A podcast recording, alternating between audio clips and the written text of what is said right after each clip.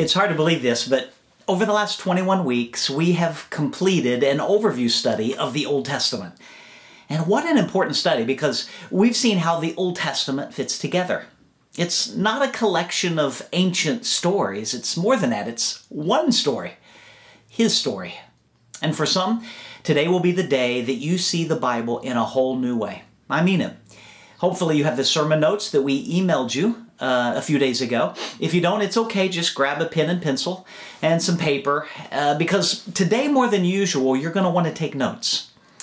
Okay, do you have your notes ready? Your pen and pencil, your paper?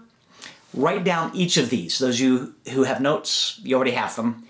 These are headers in the sermon notes. Fill in your blanks. Today, we're going to see one dream, five people, four covenants, and three hints of something to come. I'll share with them again. One dream, five people, four covenants, and three hints of something to come. You got those? Okay. Now, grab your Bibles. Let's open them to Genesis chapter one. From the beginning, we've seen that God has a dream. He desires a family that loves Him and loves others as themselves. Now, this is all built on the Great Commandment and the Golden Rule. God's all about relationship. Now, for God's dream to happen, we must know Him, we must grow in relationship with Him and with others, and we must go reflecting Him in everything we do. God has a dream. So He creates this incredible world, and when He finishes, He declares it very good. And it's here that we meet our first person. So go to that people category and write down Adam. He's living in paradise. No coronavirus there. In fact, he lives in perfection. There's no heartache, pain, sorrow, sickness, death. It's a perfect world, perfect wife, and a perfect life. Look at Genesis chapter one, verse twenty-eight. Then God blessed them and said to them, "Be fruitful and increase in number, fill the earth and subdue it, rule over the fish of the sea and the birds of the air and over every living creature that moves on the ground." This is called the creation covenant. So we see that there is a God, He's good, and He has a question. Adam, will you trust me? Now, why wouldn't Adam trust God? I mean, he's got a, a perfect world, a perfect woman. All of his needs are taken care of. Surely he's going to trust God, right? Wrong. Not only do Adam and Eve not trust God, they reject God and His plan for them. They rebel. And the Bible calls that sin. Instead of listening to God, they listen to a deceiving serpent, God's enemy, Satan. And when they sin, everything changes. God's plan for them is revoked. Why? Because God is holy. He can't share in relationship with sin. And sin is like a, a multi-generational disease. It's passed from Adam and Eve to their children, and then their children, all the way till today. It's affected and infected everybody. Every government, every church, every school, every human heart has been affected. Before sin, death didn't exist. Now there's sin, and you have pain and heartache, sorrow, sickness, and death. And it's rampant. It's all man's fault because he chose to reject God and reject His plan for them. And so we wonder, is God's dream dead? Turn with me to Genesis chapter three, verse fifteen. God speaks to the deceiving serpent, and look what He says, verse fifteen. "And I will put enmity between you and the woman, and between your offspring and hers. He, her seed, will crush your head, and you will strike his heel." Now, striking someone's heel never killed anybody, but striking somebody's head, that can be a death blow. And this is our first hint, back to our notes, a hint of something to come. Her seed will strike or crush your head. See, God's planning to defeat Satan. He's going to stage a rescue effort to restore man to himself. Now this is big. Why? Not only is he saving man, but there's more to it than just saving man and defeating Satan.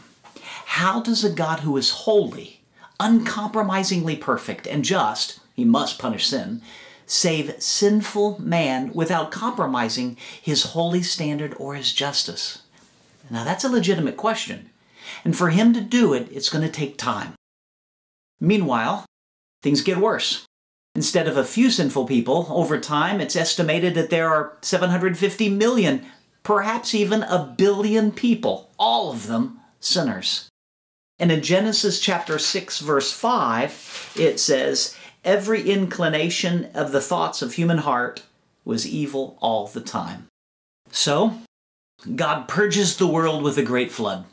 Only one family's willing to be saved. And do their generations following them trust God?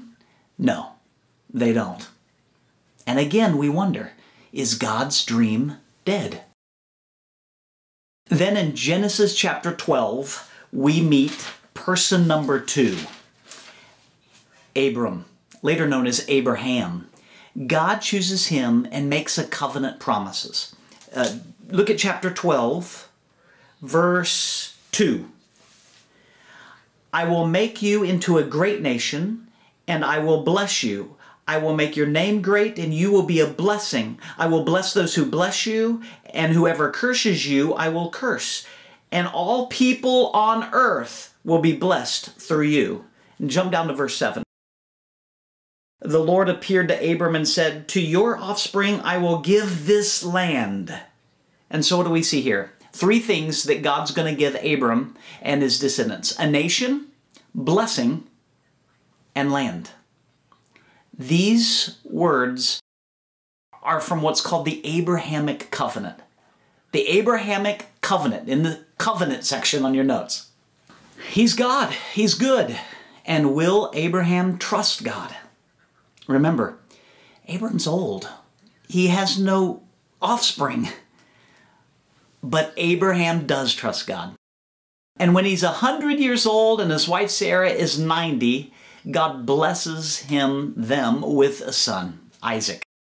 And also from this covenant, we see hint number two, all families of the earth will be blessed.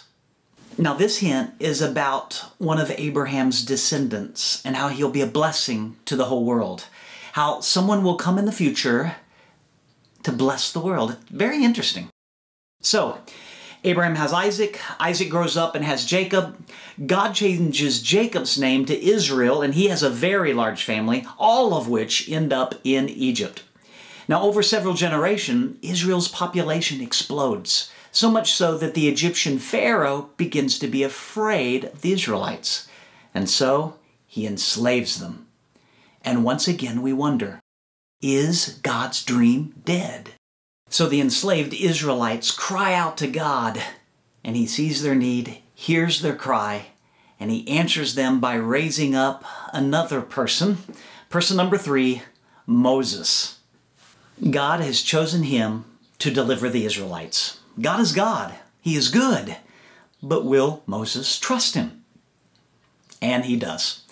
Moses visits Pharaoh saying, "Let my people go." And Pharaoh refuses. But with each refusal come plagues. Ten refusals, ten plagues, judging Pharaoh's disobedience and mocking Israel's false gods. And the tenth plague, it's the worst, the death of firstborns. God commands Moses to tell each of the Israelite families to kill a lamb and put its blood on the doorpost of their house, and that the spirit of death will pass over them. The Israelites obey, and their firstborns are saved, but not the Egyptians. Not Pharaoh's firstborn. And with this plague, Israel is freed from slavery. And we have hint number three of something to come.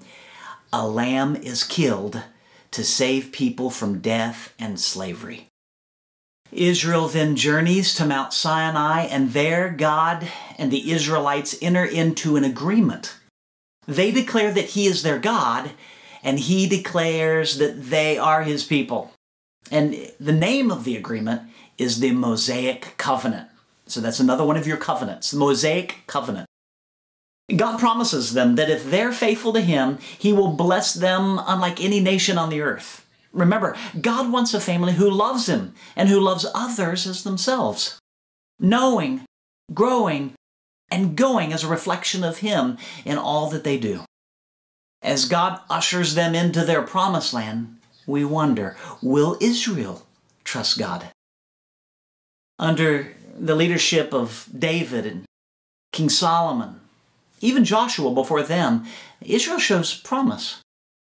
But in the end, they fail. They turn to false gods, worshiping idols. The prophet Hosea likens Israel as a wife who continually breaks her husband, her husband's heart, who runs to prostitution instead of being faithful to him. And the northern part of the nation falls to the Assyrians in seven twenty-two B C, and the southern part is taken captive to the Babylonians one hundred thirty-six years later. And again we wonder, is God's dream dead? A generation later, the Jewish captives in Babylon, now the Medo-Persian Empire, are allowed to return back to their homeland in small waves. Now, this is an exciting time, a time of hope. But sadly, in the end, they struggle with their devotion to God. And then God goes silent. Seriously. Before the New Testament era, there's four hundred years of silence where God doesn't speak through prophets at all. In fact, He says nothing. And then there's a voice. As one crying in the wilderness, the Bible says, yelling, "Prepare ye the way of the Lord, make His path straight."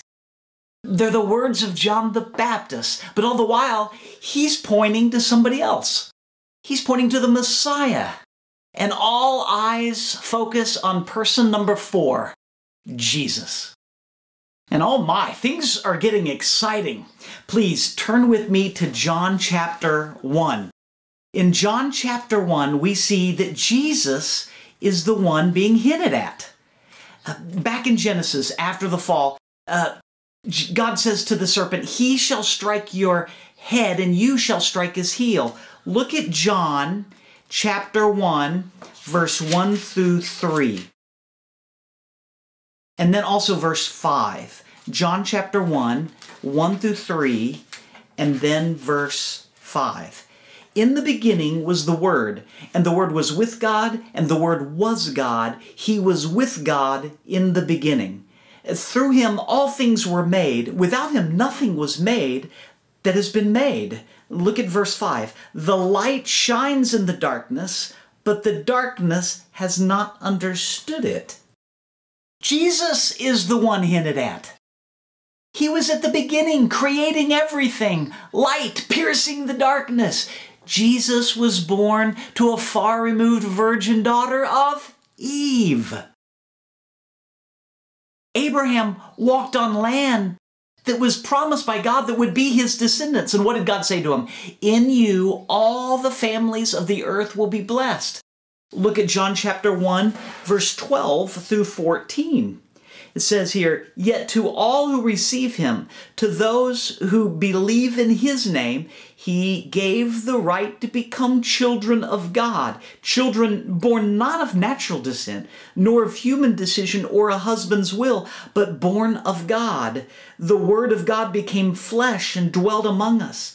We have seen his glory, the glory of the one and only, who came from the Father, full of grace and truth." Jesus is the one hinted at. We trace him back to Abraham, the one who would come to bless all the families of the earth. But how? How does he strike Satan's head, freeing man from death and slavery to sin? Well, as Moses told the Israelites to place the blood of the lamb on the doorpost to save them from death and deliver them from slavery, in John chapter one, verse twenty-nine, John the Baptist says to Jesus as he sees him on the Jordan River, "Behold the Lamb of God who takes away the sin of the world." Again, Jesus is the one hinted at, the Lamb of God whose blood would save us from death and deliver us from slavery to sin.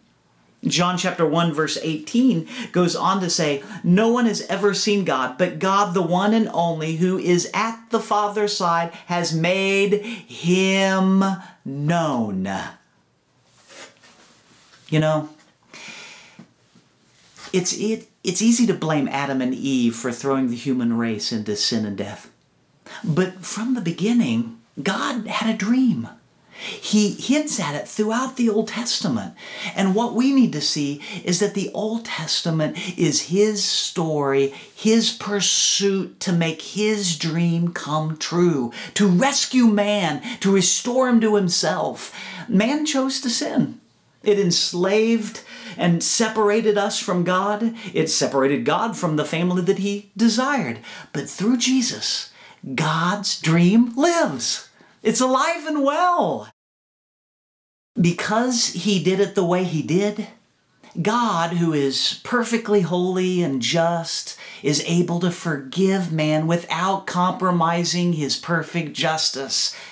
Wow. Now, sinless Jesus took on himself all the punishment we deserve. So that way God is still perfectly just and the justifier. This is... Uh, This is his story, how he rescued man, and, and he says to us, will you trust me? You know, relationship with God only comes through relationship with Jesus, who makes him known, John one eighteen. Trusting Jesus is trusting God. And this brings us to the new covenant, one that is established by Jesus. The night Jesus was betrayed, he met with his disciples for the Passover celebration.